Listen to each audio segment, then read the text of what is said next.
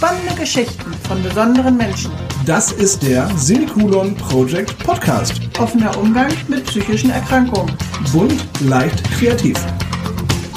Herzlich willkommen zum Semikolon Project Podcast. Schön, dass du wieder eingeschaltet hast. Und ich freue mich heute ganz riesig auf Jonas Hills, der heute zu Gast im Semikolon Project Podcast ist. Hallo, Jonas. Hallo, lieber Sven. Schön, dass ich da sein kann. Jonas, ich habe gelesen, du bist Sport- und Fitnesstrainer, du bist Ernährungsberater, du bist Motivationstrainer, du bist Speaker, du bist Tänzer aus Leidenschaft, du bist Autor und in Süddeutschland hast du sogar den Titel Gesundheitsmotivator. Ich sag mal, wow.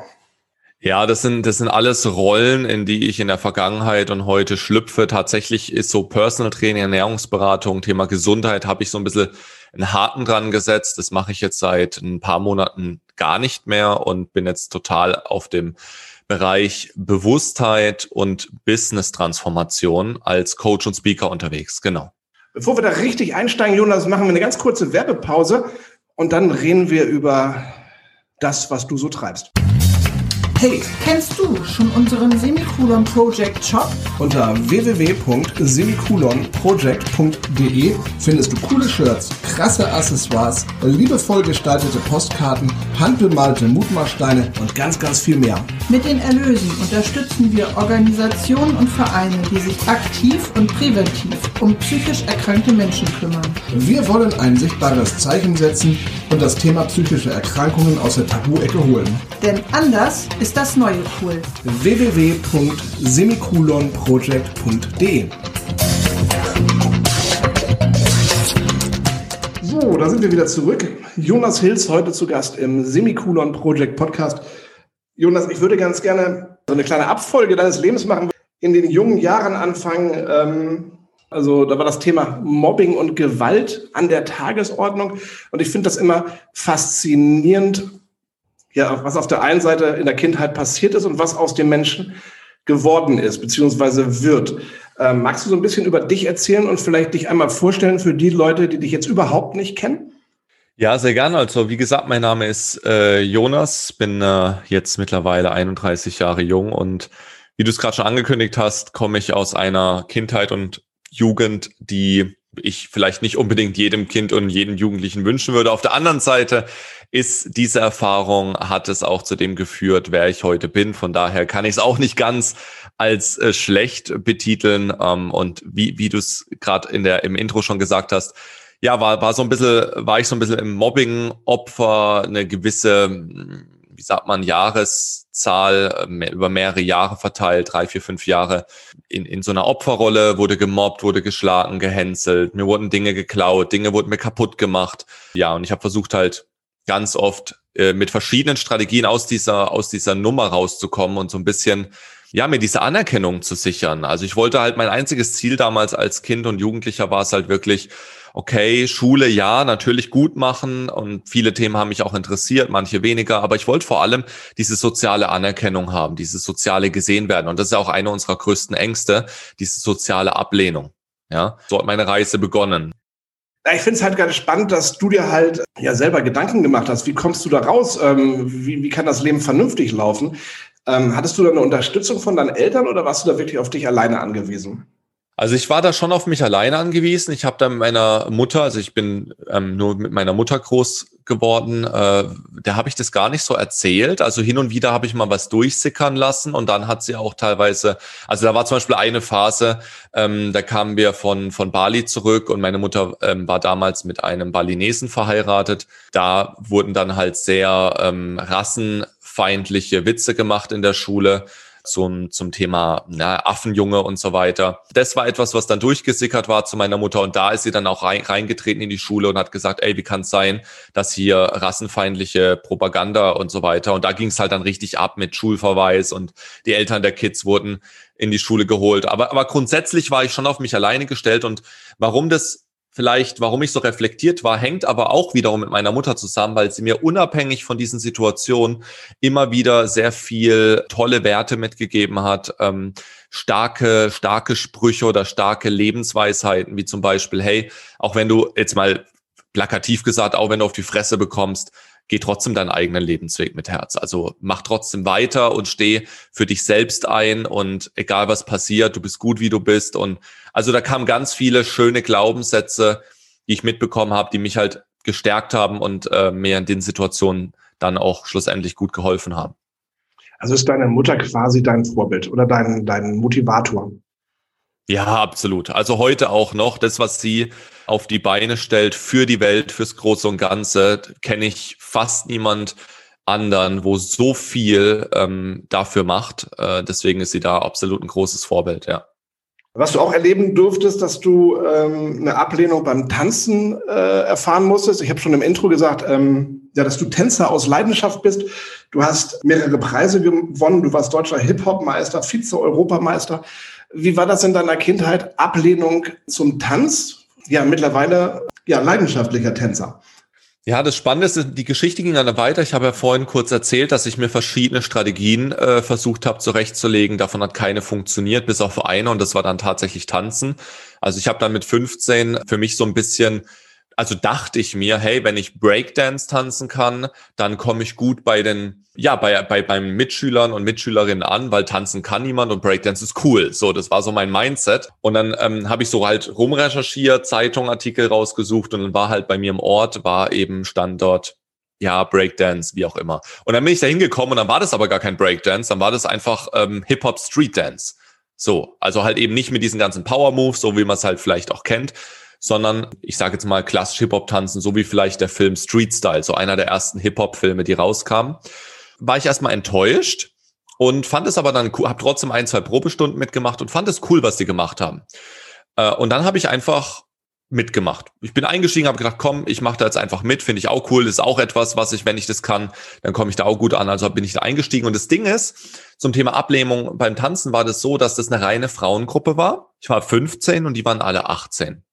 Jetzt könnt ihr euch vorstellen, dass so ein junger Kerl, ähm, 15 Jahre alt, mit Frauen, die 18 sind, die sowieso ja schon geistig weiter sind, zwei, drei Jahre, da wurde ich abgelehnt. Also da habe ich, wenn wenn wenn es hochkam, wenn ich Glück hatte, habe ich ein Hallo bekommen und ein Tschüss.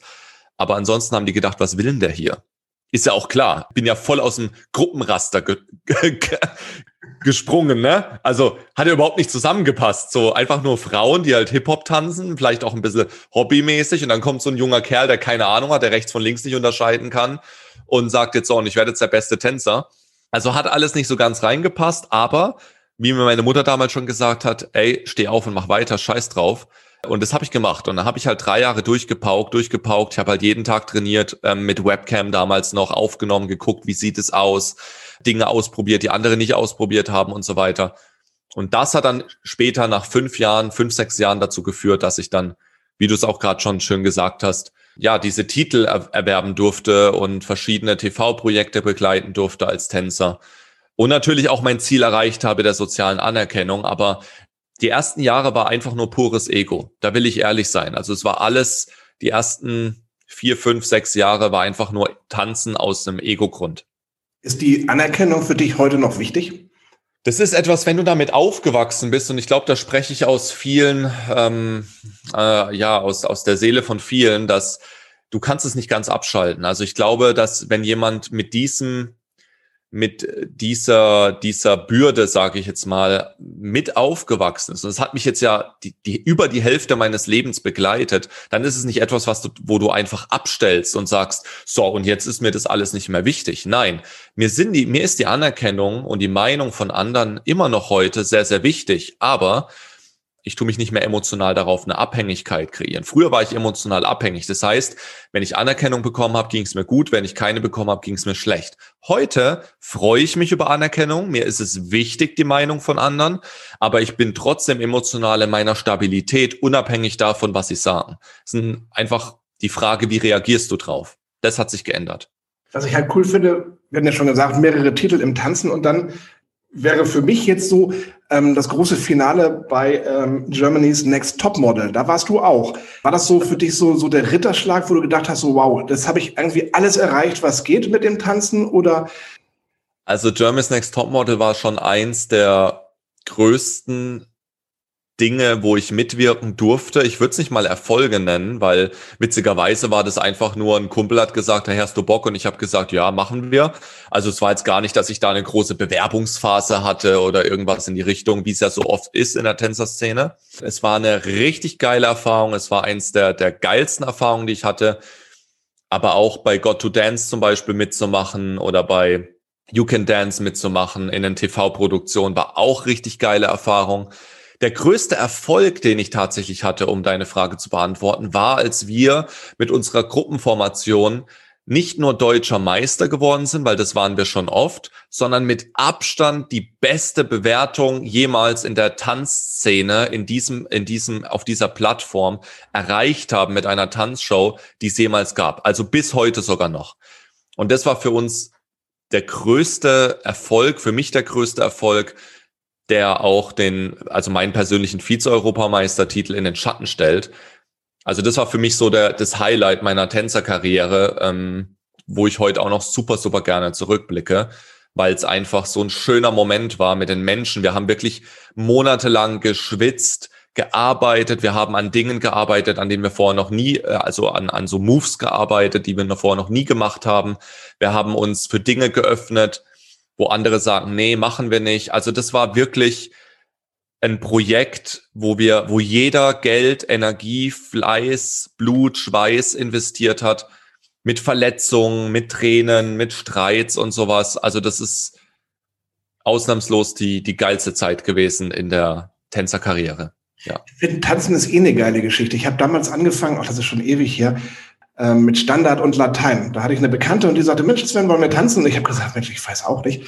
Aber tanzen ist schon was Geiles irgendwie. Ah, ich liebe es. Immer, immer noch, also heute immer noch. Es ist halt, ja, das ist eine Zeit, wo man nicht mehr gemeinsam Social Dance machen kann. Und ich hoffe, dass die Zeit bald wieder zurückkommt. Ist Tanzen für dich auch so eine, so eine ähm, Art von Entspannung, dass wenn du jetzt einen richtig stressigen Tag hast, dass du sagst, komm, ich mache mir ein geiles Lied an und, und tanze danach? Ähm, nee, nicht zwingend, weil, weil für mich ist Tanzen kein Stressabbau. Also klar baut es Stress ab, logisch, aber ich, es ist nicht mein Motivationsgrund, sondern Tanzen ist, ist, ist wie so ein, also für mich, wie so ein Moment, wo so Klick macht, also wo, wo im Kopf, wow, jetzt habe ich Bock zu tanzen. Oder eigentlich ist es sogar eher so, ich höre ein Lied und ich denke, oh, das Lied bewegt mich gerade, das Alter brutal. Und dann stehe ich auf und dann tanze ich. Also es ist nicht, dass ich sage, wow, jetzt tanze ich, sondern eher das Lied sorgt dafür, dass ich sage, jetzt tanze ich. Du hast ja wahnsinnig viele Projekte. Wie kannst du da entspannen, wenn es nicht das Tanzen ist? Das ist eine sehr, sehr gute Frage, weil die Antwort wird sehr viele wahrscheinlich ähm, erstmal so, hä? wird erstmal verwirren, indem ich mir ganz bewusst Grenzen setze und sage, nee, das mache ich jetzt nicht. Weil in dem Moment, wo ich auch Nein einfach im Außen sage, sage ich ja Ja zu mir. Das haben vielleicht auch viele schon mal gehört. Weil ich gerade so viel Projekte habe und sage, okay, ich möchte die effizient in einem bestimmten Zeitblock abarbeiten und die andere Zeit ist einfach blockiert für mich, für Me-Time, für Schlaf, für Regeneration, für Lesen, für meine Freundin, für die Familie und so weiter. Und das ist auch meine Regeneration. Und deswegen muss ich einfach, oder was heißt müssen tue ich es nicht, aber ich mache es, weil es mir wichtig ist, dass ich einfach dann bei bestimmten Dingen Nein sage. Das fängt an, wenn mir jemand mehr wie zwei Minuten eine Sprachnachricht schickt. Das fängt an, wenn ich, wenn ich ewig lange E-Mails beantworten muss, wo ich sage, ey, nee. Das sind, das sind so die ganzen vielen verschiedenen Dinge, wo ich einfach gemerkt habe, das sind für mich zu große Zeitfresser für das, was aber dann hinten raus ankommt. Und da bin ich wieder beim Pareto-Prinzip 80-20. 20 Prozent Invest, 80 Prozent muss dabei rumkommen und nicht umgekehrt. Und wenn ich das Gefühl habe, es ist umgekehrt, dann mache ich es lieber nicht. Deswegen äh, schaffe ich diese vielen Projekte auch zu stemmen, weil ich ähm, da auf mich acht gebe. Ich finde das halt total spannend, als Kind gemobbt und Gewalt. Und jetzt irgendwo ja eine Person, die mitten im Leben steht. Ich merke das ganz häufig so in Gesprächen mit, mit, mit psychisch erkrankten Menschen, die an Depressionen leiden, die dann sagen, boah, ich bin wirklich down, ich ich kann nicht mehr, ich bin wirklich ganz unten, die auch gar keine Chance mehr sehen, irgendwie ähm, aus diesem Teufelskreis auszubrechen. Was würdest du diesen Menschen raten? Du bist ja halt so ein Stehauf-Typ, das heißt, äh, du hast viele Projekte und versuchst immer was Neues zu machen. Du hast ein Buch geschrieben, äh, ganz, ganz viele Sachen ähm, und hast auch in der Vergangenheit ganz, ganz viele Sachen gemacht. Was hat dich dazu motiviert, das immer zu tun? Du hättest ja auch irgendwann sagen können, Mensch, ich habe die Schnauze voll, ich will einfach nicht mehr. Ich hätte viele Möglichkeiten gehabt in meinem Leben, auch depressiv zu werden, Burnout zu haben oder auch zu sagen, ich habe die Schnauze voll. Also ich glaube, da haben viele, vielleicht du ja auch, Sven, viele ähm, diese Abzweigung einfach sich für einen anderen Weg entschieden. Weil es ist am Ende, ist es immer eine selbstermächtigte Entscheidung und auch eine Depression, obwohl ich hier als allererstes sagen will, ich bin kein Therapeut und ich will mir es auch nicht zu krass oder zu sehr anmaßen, über die Schicksale der einzelnen Menschen eine Meinung zu bilden. Aber grundsätzlich sage ich, egal was du für ein Schicksal erlitten hast oder was du für eine Vergangenheit hast, im Jetzt, wenn wir es mal spirituell betrachten, im Jetzt ist das völlig egal, weil es geht um deine Selbstermächtigung, dass du für dich die Entscheidung triffst, die Wahl triffst, weil du hast eine Wahl. Du hast jetzt eine, guck mal, wir wachen jeden Morgen auf und wenn du aufwachst und theoretisch dein Hirn löschen würdest, deine Erinnerungen löschen würdest, wenn das gehen würde, dann würdest du doch auch nicht aufstehen mit dem Gedanken, ich bin depressiv, oder? Also ist es ja, ist es ja etwas, was im Gehirn verankert ist. Es ist eine Erinnerung. Es ist etwas, was dich immer wieder jeden Tag da, daran erinnert. Ich bin depressiv, mir geht schlecht, ich habe so eine schlechte Kindheit, ich habe so eine schlechte Vergangenheit, ich habe kein Geld, ich habe was auch immer. Aber wenn du diese Erinnerung nicht hättest, würde es dir ja auch nicht so gehen. Deswegen ist mein Tipp halt, natürlich kannst du die Erinnerung nicht löschen, aber selbst ermächtigt aufzustehen und sagen, hey, ich will etwas in meinem Leben verändern. Und der erste Schritt ähm, nach Abraham Hicks in der emotionalen Leiter ist es halt auch mal wütend zu sein. Der erste Schritt ist mal aus, weil Depression ist ja passiv, ich mache gar nichts, ich bin im Selbstmitleid, mir geht's so schlecht zu sagen, ich gehe in die Aktion und bin mal wütend über meine Situation. Ich bin wütend, dass ich mich so gehen lasse. Ich bin wütend über, sei auch wütend auf andere, sei wütend auf deine Eltern, auf deine Arbeitskollegen, völlig egal. Aber sei aktiv, sei wütend, steh auf und schrei es laut raus. Und dann arbeitest du dich die emotionale Leiter weiter nach oben. Dann fängst du an, was zu machen. Du kompensierst vielleicht deine Wut oder gehst, also kompensieren im Sinne von, dass du einen Sport machst, dass du rausgehst, dass du in den Wald gehst, dass du spazieren gehst, dass du schreist und dann gehst du weiter, dann kommt die Traurigkeit als nächstes, dann bist du traurig, weil du auf einmal merkst, wow, du hast so viele ähm, Zeit in deinem Leben vielleicht auch verschwendet. Du, du, du machst nicht die Dinge, die du machen willst. Du gehst nicht den Weg, den du gehen willst. Dann bist du traurig dann gehst du weiter, dann bist du enttäuscht irgendwann. Du bist enttäuscht von dir, von anderen. Das ist dann schon, es ist schon etwas neutral, aber du bist immer noch in so einem, ne, und dann gehst du weiter hoch. Dann kommt irgendwann die Hoffnung, warte mal, andere Menschen in meiner Situation haben es ja auch geschafft, rauszuschaffen, ähm, sich was aufzubauen. Wie jetzt zum Beispiel ich aus einem Mobbing-Ding, habe es auch geschafft, mir das aufzubauen, habe ein Buch geschrieben, wo ich über diese ganzen Themen auch schreibe, wo ich den Menschen eine Story erzähle, wo, wo, wo sie ihre eigene Geschichte erzählen in dem Buch und so weiter. Das heißt, dann, dann kommt die Hoffnung, wo du auf einmal merkst, wow, wenn das andere können, dann kann ich das auch. Und aus der Hoffnung wird dann irgendwann die Freude, dass du es gemacht hast, zurückblickst und sagst, wow, diesen Weg bin ich gegangen. Und jetzt geht's weiter. So, und das ist ein Prozess. Unabhängig von dem, was die Menschen erlebt haben, bin ich davon überzeugt, dass die Menschen sich jeden Tag bewusst dafür entscheiden, weiterhin depressiv zu bleiben. Ja, weil, weil dann, du kannst, was, ist das, dass du sagst, nö, ich bin depressiv und jetzt bleibe ich mein restliches Leben depressiv, bis ich irgendwann am Ende des Sterbebetts merke, fuck, ich war mein ganzes Leben depressiv, mein Leben war scheiße und jetzt ist mein Leben vorbei, kacke. Und wisst ihr was, meine Eltern sind schuld. Das macht für mich einfach keinen Sinn. Also macht das bitte an alle Zuhörer, macht das für dich Sinn? Macht das für dich Sinn, dass dieses Leben zu leben? Und wenn jetzt die Antwort nein ist, dann fucking änder es. Aber das ist es ja, Jonas. Du sitzt dann da und sagst, ganze Leben ist scheiße. Das heißt, du hast dann irgendwelche Visionen, wo du denkst, oh, das könnte ich eigentlich machen. Und das müsste ich auch können, das schaffe ich auch. Und dann ist da die innere Stimme und sagt, warum machst du denn das überhaupt? Das schaffst du doch eh nicht oder das klappt ja eh nicht. Weil es zu groß ist. Es ist zu genau. groß. Brech's runter. Genau, ich glaube, wenn ich vor zwei Jahren diesen Zusammenbruch nicht bekommen hätte, den ich hatte, dann hätte ich dieses Projekt heute nicht. Das heißt, ich wäre dann immer noch irgendwo so ein Zahnrad im System, würde im Außendienst irgendwelche Lebensmittel verkaufen und würde sagen, Mensch, der Tag ist eigentlich scheiße. Ich mache was, was ich nicht will. Und das macht mich krank, macht mich ärgerlich. Aber jetzt habe ich irgendwie was, was mir Spaß macht. Das ist bei dir wahrscheinlich genauso.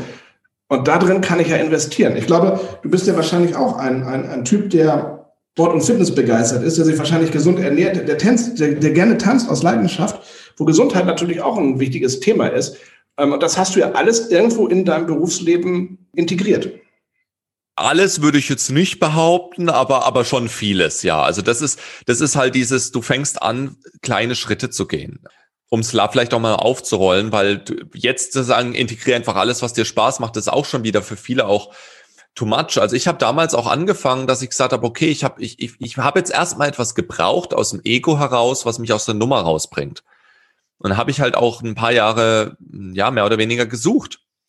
Und jetzt vielleicht in der, in der Situation, wenn jetzt gerade jemand zuhört, wo, wo es genau so geht, dann fang vielleicht mal mit einem Buch an. Mit einem, mit einem, mit einem ganz, mit einem Buch, was dich in der, in, in, in der Situation abholt. Oder fang an mit einem 10-Minuten-Spaziergang fang an mit einer 10 Minuten Meditation, mit ganz leichten Sachen. Nicht einer großen Vision, ich wollte ja eigentlich großer Manager in einer großen Firma werden, sondern einfach dich mal wieder selbst zu spüren, mit einem leckeren Frühstück. Nimm dir mal Zeit für ein schönes Frühstück und denk nicht dabei an den ganzen Shit, sondern sei beim Frühstück mit so Kleinigkeiten. Und dann wird es irgendwann mehr. Aus 10 Minuten wird 20 Minuten. Aus einem, einem Buch wird dann, wird dann vielleicht auch mal, dass du selbst das ein oder andere kleine Projekt startest. Oder, oder, oder. Und dann kommt man da raus. Also jeder kommt da raus. Es ist simpel. Es ist wirklich simpel. Und ich weiß, dass manche da sitzen und sagen, ja, du hast leicht reden. Hey, nein, habe ich nicht. Es, es gab wie nochmal, es gab so viele Abzweigungsmöglichkeiten, wo ich mich hätte auch für den Depressionsweg entscheiden können. Ich hatte schon Selbstmordgedanken als Jugendlicher. Die waren da. Es ist ja auch so, wenn du zum, zum Therapeuten gehst oder beziehungsweise dich in diese psychische Behandlung begibst, dann wird ja von vornherein erstmal gesagt, wir können medikamentös unterstützen. Das ist das eine. Aber alles, was du erreichen willst, das musst du ja allein, alleine erreichen. Es gibt ja nicht diese Wunderpille, wo du hingehst und sagst, ich bin depressiv, ich habe Panikattacken, ich habe dies und das. Ähm, die nimmst du und nach zwei Wochen ist alles tuffig. Das ist ja nicht der Fall. Das heißt, du musst ja so oder so schon selber an dir arbeiten und ich sag mal, den Arsch hochkriegen, ähm, weil sonst funktioniert es nicht, weil die Medikamente werden dich nicht dorthin bringen, wo du hin willst. Richtig, also ich kann, ich kann da vielleicht mal eine Geschichte teilen, um den Menschen ein bisschen Mut zu machen. Ich hatte mal eine Klientin, ähm, damals noch im Personal Training von, weiß ich nicht, vor fünf, sechs Jahren. Und die hatten, die hat bei mir äh, ein, also die hatte Panikattacken und Angst und alles, also richtig heftig, Depression, komplettes Ding und hat bei mir ein Jahrespackage gebucht ähm, zum Training, Training Ernährung. Also jetzt nicht therapeutisch, dass ich mit der an ihrer Angst arbeite, sondern Training Ernährung. Und ich wusste das auch damals nicht. Das kam dann im Laufe des Coachings so ein bisschen raus, weil wir dann auch miteinander geredet haben. Und ich habe dann immer mehr auch ähm, mit Personal Trainingseinheiten benutzt, um mit ihr Gespräche zu führen. Ich nenne es mal Gespräche, weil ich war ja kein Therapeut. Ich habe sie so halt ein bisschen gecoacht, sage ich mal, aus Erfahrung, aus einem Bauchgefühl heraus. Ich hatte auch keine Ausbildung in dem Bereich. Aber Fakt ist, durch das Training, durch die Bewegung, wir sind meistens nur spazieren gegangen, haben ein paar Übungen gemacht, Körperübungen, also nichts Wildes, bisschen die Ernährung angepasst, bisschen gecoacht, bisschen geredet, Gespräche geführt. Und das hat dafür gesorgt, dass sie ich weiß den Zeitrahmen tatsächlich nicht mehr. Ähm, es war aber kürzer wie ein Jahr. Also ein Jahr war das Coaching und ich glaube nach sechs, sieben, acht Monaten oder sowas hat sie ihre Wohnung gekündigt. Sie ist umgezogen nach Hamburg. Äh, sie hat einen neuen Job begonnen. Sie hat, äh, sie ist end, hat den Job gemacht, den sie schon lange machen wollte. Hat sich von ihrer narzisstischen äh, Beziehung getrennt. Also sie hat einen kompletten Life Change gemacht. Aus der Depression und Panikattacke zu einer selbstbestimmten Frau. Und es war so geil mit anzusehen, diesen Prozess. Und einfach nur, weil sie sich, ne, sie hat sich halt natürlich Hilfe geholt, also mich geholt als Coach, als Mentor. Und wir sind ein bisschen spazieren gegangen, ein paar Übungen gemacht, ein bisschen Ernährung umgestellt, ein bisschen gesprochen. Und das war's. Kleine Steps. Das war nicht direkt, ach was, du hast Panikattacken, okay, da musst du nach Hamburg ziehen, da musst du einen neuen Job beginnen, da musst du das machen, da musst du das machen. Nee, sondern Step by Step. Natürlich haben wir darüber geredet. Hey, überleg mal, Job, was kannst du ändern und so weiter. Aber Step by Step. Und nach sechs bis acht Monaten war die Sache vorbei. Das war rum. Wir haben heute noch Kontakt. Der geht's mega gut. Und ja. das ist das, was ich euch empfehle. Es ist halt wirklich den Arsch hochkriegen und nicht irgendwo in dieser Versenkung versinken, sondern wirklich den Arsch hochkriegen und zu sagen, okay, heute ist, ja, heute beginne ich mein neues Leben. Am besten jetzt beginne ich mein neues Leben und guck einfach mal, was, welche Hilfe ich brauche. Sei es jetzt ähm, ein, ein Coach, der einen Coach oder ein Therapeut oder was auch immer, vielleicht auch ein guter Freund oder eine Freundin, die einmal richtig in den Arsch tritt. Das hilft ja meistens schon, dass man überhaupt erstmal so diesen, diesen Startpiloten hat irgendwie, dass, äh, dass, dass dieser Weg losgeht, dass man diesen Weg gehen kann. Genau, bei einer Freundin, Freund würde ich jetzt eher ein Veto tatsächlich einlegen, weil da ist es oft so, dass man da, man redet zwar, aber es wird nicht so richtig ernst genommen. Vielleicht kennst du das. Also was ich ganz oft höre ist, Jonas, dass ich dich jetzt als Coach buch, buche, da stehen wir uns zu nahe. Und wenn, wenn man sich zu nahe steht, dann ähm, dringt das nicht so richtig im System ein. Also die Erfahrung habe ich schon ganz oft gemacht.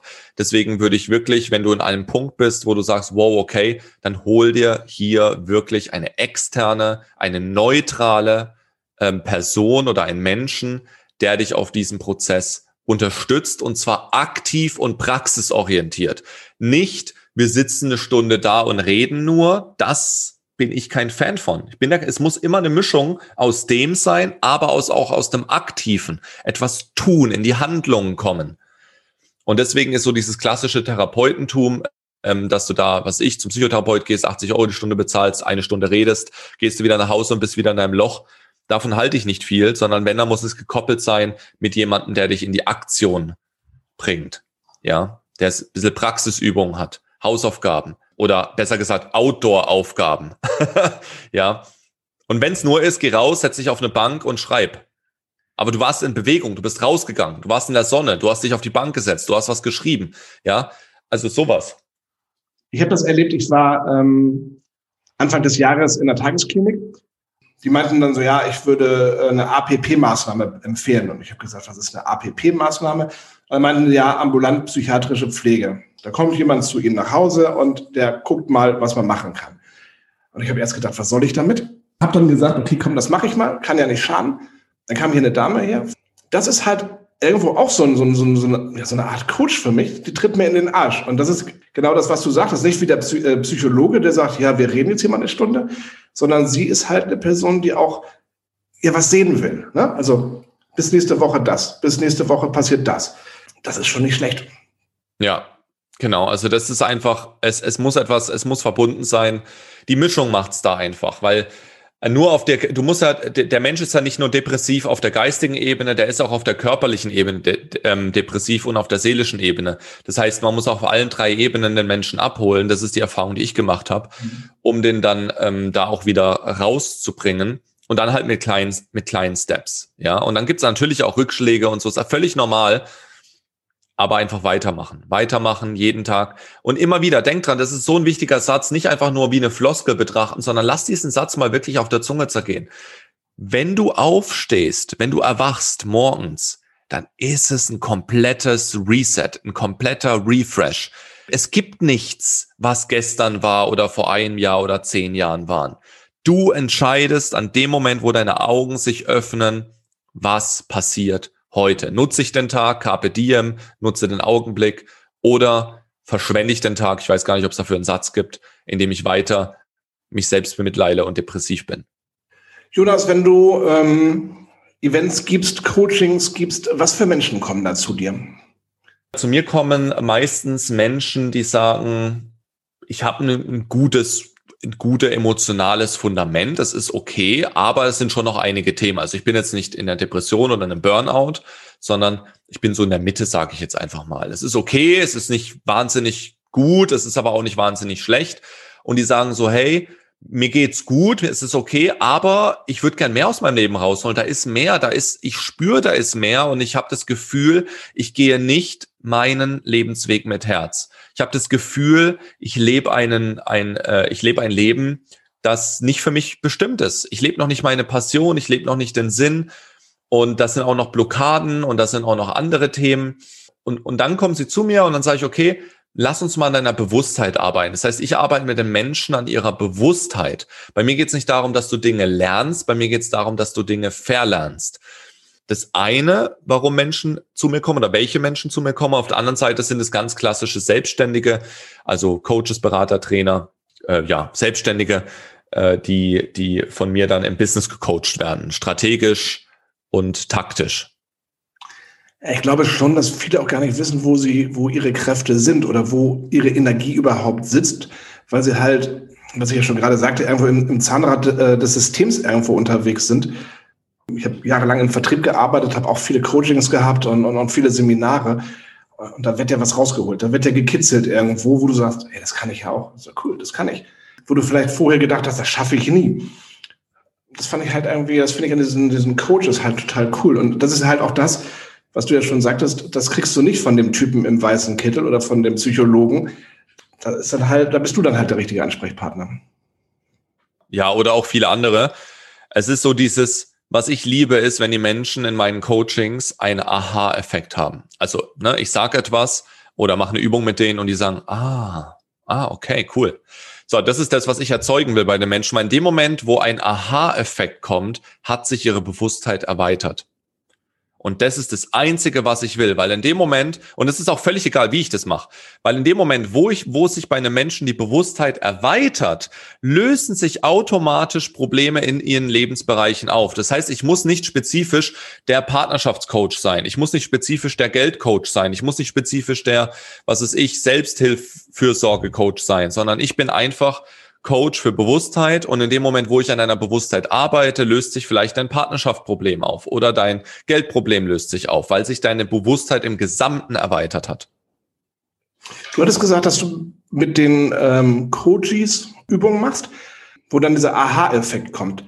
Hast du so eine Übung vielleicht jetzt für die Zuhörer, wo du sagst, so eine ganz einfache Übung, die man, die man jetzt einfach mal machen kann, um zu gucken, so, hey, da kommt jetzt der Aha-Effekt. Ja, zum Beispiel, die mir jetzt gerade spontan hochkam, ist, wenn ich über das Thema Energie rede und den Menschen erstmal beweisen will, dass, dass es Energie gibt und dass Energie in uns ist und dass alles Energie ist, dann mache ich immer eine ganz schnelle Übung. Da kannst du einfach mal mitmachen. Das ist ganz schnell die Hände reiben aneinander, ne, so als würdest du deine Hände aufwärmen wollen. Dann werden die nämlich schön warm. Das ist schon so der erste kleine Beweis, dass es Energie gibt. Und der zweite Beweis ist dann, wenn du jetzt deine Hände ganz leicht öffnest mit so einem Gap, also nach dem Reiben, musst du die Hände einfach ganz leicht öffnen, dass so eine Kuhle zwischen deinen Händen entsteht. Und du stellst dir vor, dass zwischen deinen Händen ein Energieball ist. Vielleicht merkt es auch der ein oder andere schon, dass es da so ein bisschen kribbelt in der Mitte der Händen, in der Mitte der Hände. Und wenn du jetzt so leicht die Hand auf und zu machst, dann merkst du, wie sich da auch irgendwie so ein bisschen was vom Druck verändert. Also mhm. das Aufgeht vielleicht ein bisschen leichter wie das Schließen. Und wenn du es jetzt immer weiter zumachst, dann merkst du auch, wie es immer irgendwie sich schwerer anfühlt, diesen Energieball zusammenzudrücken. So, das ist jetzt zum Beispiel so eine, so eine kleine Übung. Also jetzt wirklich nur ganz kurz einfach gemacht. Die kann man gerne auch noch etwas intensiver ähm, machen. Das ist so der Moment, wo du merkst, wow, da, da passiert was. Da ist er. Vor allem ist es ja irre, wenn du die Hand zusammendrückst, also beide Hände wieder zusammendrückst, dass es wirklich schwer geht. Ist ich habe hab ja? mitgemacht und ich habe echt gedacht, das kann doch nicht sein. Warum, warum kriege ich die Hand jetzt nicht so zusammengedrückt? Weil das ist ja eigentlich gar kein Problem. Aber es geht wirklich schwerer. Ja, also halt minimal. Natürlich, wenn du sie zusammendrücken willst, kannst du sie zusammendrücken, ne? so, und das ist jetzt so einfach so, wo ich dann sage, so, und deswegen ist, also es ist jetzt ein, ein Beispiel, und das zeigt auf, dass wir aus Energie bestehen, dass jedes Atom Energie ist, dass die, das Mikrofon Energie ist, äh, alles ist Energie. Und dann baue ich halt auf das Thema auf, was, über was ich jetzt reden will. Ob das jetzt Schwingung ist, zum Beispiel ein hermetisches Gesetz, das Prinzip der Resonanz mit den Schwingungen und so weiter. Denn weil die Leute müssen erst verstehen, dass wir aus Energie bestehen, dass ich auf, auf die, auf die Schwingungs, auf das Prinzip der Schwingung oder also auf das Prinzip der Resonanz überhaupt aufbauen kann, weil sonst sagen die, hä, äh, warum funktioniert denn das Schwingungsprinzip? Das äh, verstehe ich nicht. Ne? Und deswegen muss man das vorher einfach aufbauen, dass es einfach was völlig Normales ist und völlig, also ist was Physikalisches, lässt sich auch alles messen und ist auch wissenschaftlich hinterlegt. Ne? Du hast ein Buch geschrieben, Dein Lebensweg mit Herz, wo es einfach darum geht, sich selbst bewusst zu werden, ja, wer bin ich eigentlich, die eigene Persönlichkeit zu entdecken. Hm, ist das jetzt ein Unterschied, das Buch zu lesen? Also ist das ähnlich wie das Coaching oder ist das Coaching was ganz anderes als das Buch? Also natürlich ist ein Buch niemals ein Coaching. Ein Coaching kann man auch niemals in ein Buch packen. Das ist ganz wichtig, dass man die Dinge voneinander trennt. Aber das Buch ist eine wunderbare Möglichkeit, um einzusteigen in genau diese Themen, über die wir jetzt die letzten 10, 15 Minuten geredet haben, weil ich habe jetzt schon ganz viel, also das Buch ist ja schon eine Weile jetzt auch auf dem Markt und ich habe mittlerweile ganz viele, ja, Rezessionen oder Feedbacks bekommen von Menschen, die gesagt haben, boah, das, das hat mir die Augen geöffnet oder da ist eine Transformation entstanden oder mir kamen die Tränen. Also das heißt, ich würde behaupten, dass mein Buch schon eine Tiefe erreicht hat, wo eine Transformation stattfinden kann und gleichzeitig ersetzt es natürlich trotz, trotzdem niemals ein Coaching. Also mit dem Buch kann man wunderbar anfangen, um erstmal in die Themen reinzutauchen. Vor allem ist das Buch auch für Einsteiger bis Fortgeschrittene geschrieben, aber auch für Menschen, die sagen, wow, äh, ich bin da schon tiefer drin. Aber ich habe es halt versucht, so einsteigerfreundlich wie es geht zu halten. Und vor allem auch, um mich kennenzulernen. Also ein Buch ist immer wunderbar, um den Autor kennenzulernen, zu schauen, wie arbeitet der, über was redet der, kann ich mir vorstellen, mit ihm weiter äh, ähm, weitere Schritte einzuleiten. Von daher erfüllt es sozusagen zwei Zwecke. Ich finde das total spannend, ein Buch zu schreiben. Wir sind auch dabei, ein Buch rauszubringen mit dem Semikolon Project. Ähm, die Geschichte habe ich geschrieben. Meine Partnerin, die Maike, hat das ganze Buch illustriert. Jetzt sind wir noch äh, so in den letzten Zügen nochmal Korrektur lesen und nochmal Kleinigkeiten anpassen und so weiter und so weiter. Aber ich finde das mega genial, ein Buch zu schreiben und ähm, so diesen, diesen Weg der Veröffentlichung zu sehen. Das ist so genial. Ähm, gut, du weißt es selber, Jonas, du hast ein Buch geschrieben. Aber das ist für mich irgendwie total cool. Wo ich ich habe ich hab nie damit gerechnet, dass ich mal ein Buch schreiben werde. Also es ist ähm, im Endeffekt mh, mm, ja, ich sag mal, ein Kinderbilder, Sachbuch irgendwo, also in die Schiene geht das irgendwo für Kinder von, was weiß ich, sechs bis zwölf oder sechs bis vierzehn, irgendwie so.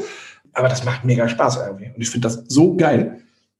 Ja, ein Buch zu schreiben ist mega, mega cool. Ähm, gleichzeitig ist es natürlich auch mega die Herausforderung und nicht so ganz leicht, wenn du wirklich ein Buch schreiben willst, wo auch, ähm, sagen wir mal, gekauft wird, gesehen wird, äh, wo, wo gut ankommt, wo äh, auch eine gewisse Beständigkeit hat. Also nicht so, dass es halt verschwindet unter Tausenden von anderen Büchern, sondern dass da wirklich drüber geredet wird und empfohlen wird und verschenkt wird und so weiter.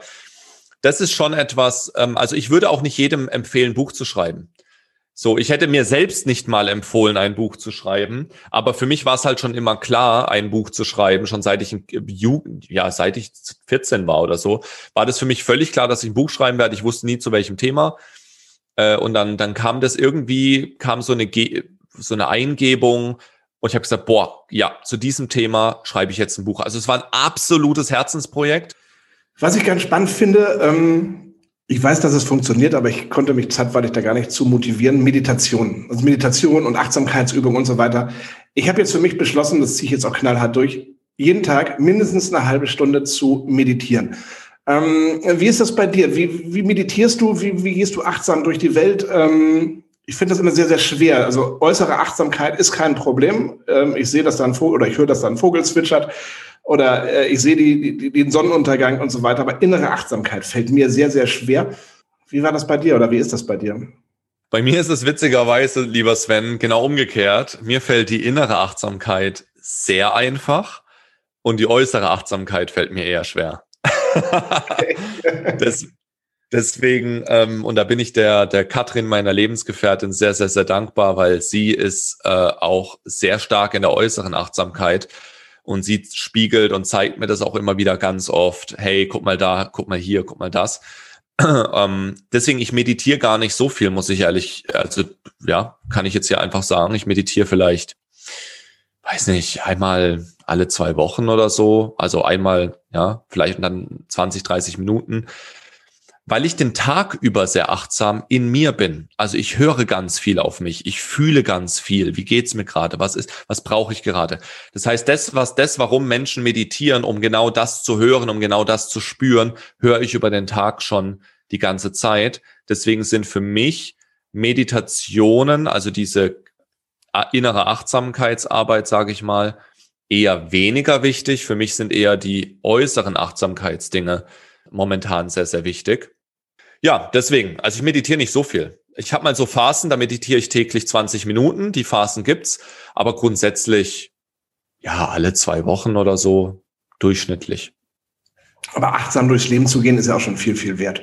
Und natürlich auch auf die innere Stimme zu hören, was will die mir gerade sagen? Möchte ich jetzt diese zwei Minuten Sprachnachricht abhören oder will ich jetzt diese dreiseitige E-Mail lesen?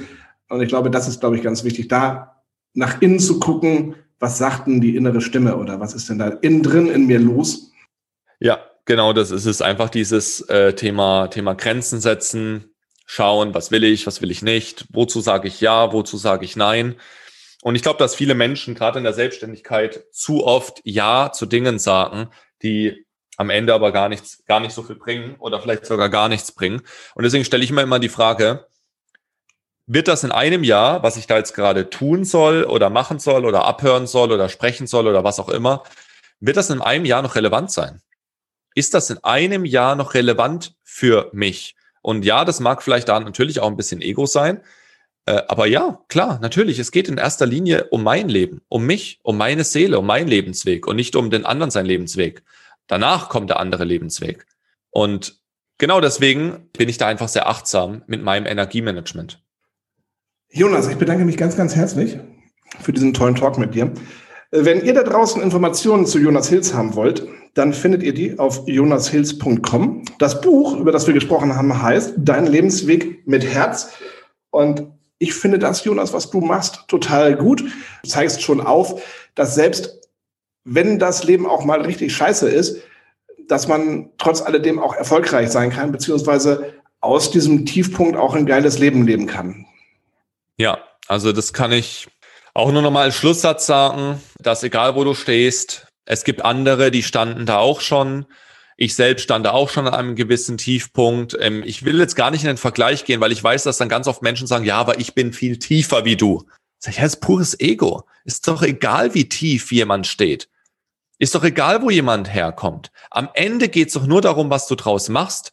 Das ist die einzige Frage. Und deswegen hör auf mit diesem, mir geht's viel schlechter, ich bin ja viel schlechter dran, ich habe aber das und das erlebt. Interessiert mich gar nicht. Mich interessiert, ob du den Arsch zusammenkneifst, aufstehst und weitermachst, weil alles andere interessiert mich nicht. Und es hat, hat damals auch niemand sich für mich interessiert. Entweder ich bin halt diesen Weg gegangen und habe halt gesagt, hey, es geht um mich, es geht um mein Leben, ich will etwas aus meinem Leben machen oder nicht. Am Ende interessiert es doch niemanden. Wenn wir ganz ehrlich sind, aus meiner Schulzeit interessiert sich keine Sau mehr, ob es in meinem Leben gut läuft oder schlecht läuft im, im Geschäftsleben, in Instagram, am Ende des Tages interessiert es keine Sau, ob es mir gut geht oder schlecht geht, ob mein Bankkonto voll ist oder nicht, ob ich emotional instabil bin oder ob ich stabil bin. Die einzige Person, die es interessiert, ist, ist ich selbst und vielleicht noch unsere Eltern. Und vielleicht noch der Partner. Aber da hört es dann auch schon auf. Und deswegen geh dein Lebensweg mit Herz. Und wenn du nicht weißt, wie, hol dir mein Buch. Fang mit meinem Buch an. Das ist perfekt. Perfekt für einen Einstieg. Jonas, bevor wir das Gespräch jetzt beenden, habe ich wie in jedem Podcast zehn ganz persönliche Fragen an dich, die ich dir yes. stellen will. Hast Sehr du gerne. Gut. Ich bin, ich bin ready. Dann machen wir vorher noch mal ganz kurz Werbung und dann gibt es die ganz persönlichen Fragen an Jonas Hills. Hey, kennst du schon unseren Semikolon Project Shop? Unter www.semikolonproject.de findest du coole Shirts, krasse Accessoires, liebevoll gestaltete Postkarten, handbemalte Mutmachsteine und ganz, ganz viel mehr. Mit den Erlösen unterstützen wir Organisationen und Vereine, die sich aktiv und präventiv um psychisch erkrankte Menschen kümmern. Wir wollen ein sichtbares Zeichen setzen und das Thema psychische Erkrankungen aus der Tabu-Ecke holen. Denn anders ist das neue cool. www.semikolonproject.de So, Jonas, deine ganz persönlichen Fragen. Ich habe sonst immer eine Kiste, wo ich drin rumwühle, aber heute habe ich mir gedacht, ich suche mir einfach mal zehn Fragen aus, die mich interessieren, wie du darauf antwortest. Okay. Wollen wir anfangen? Ich bin ready. Okay. Woraus besteht dein Frühstück?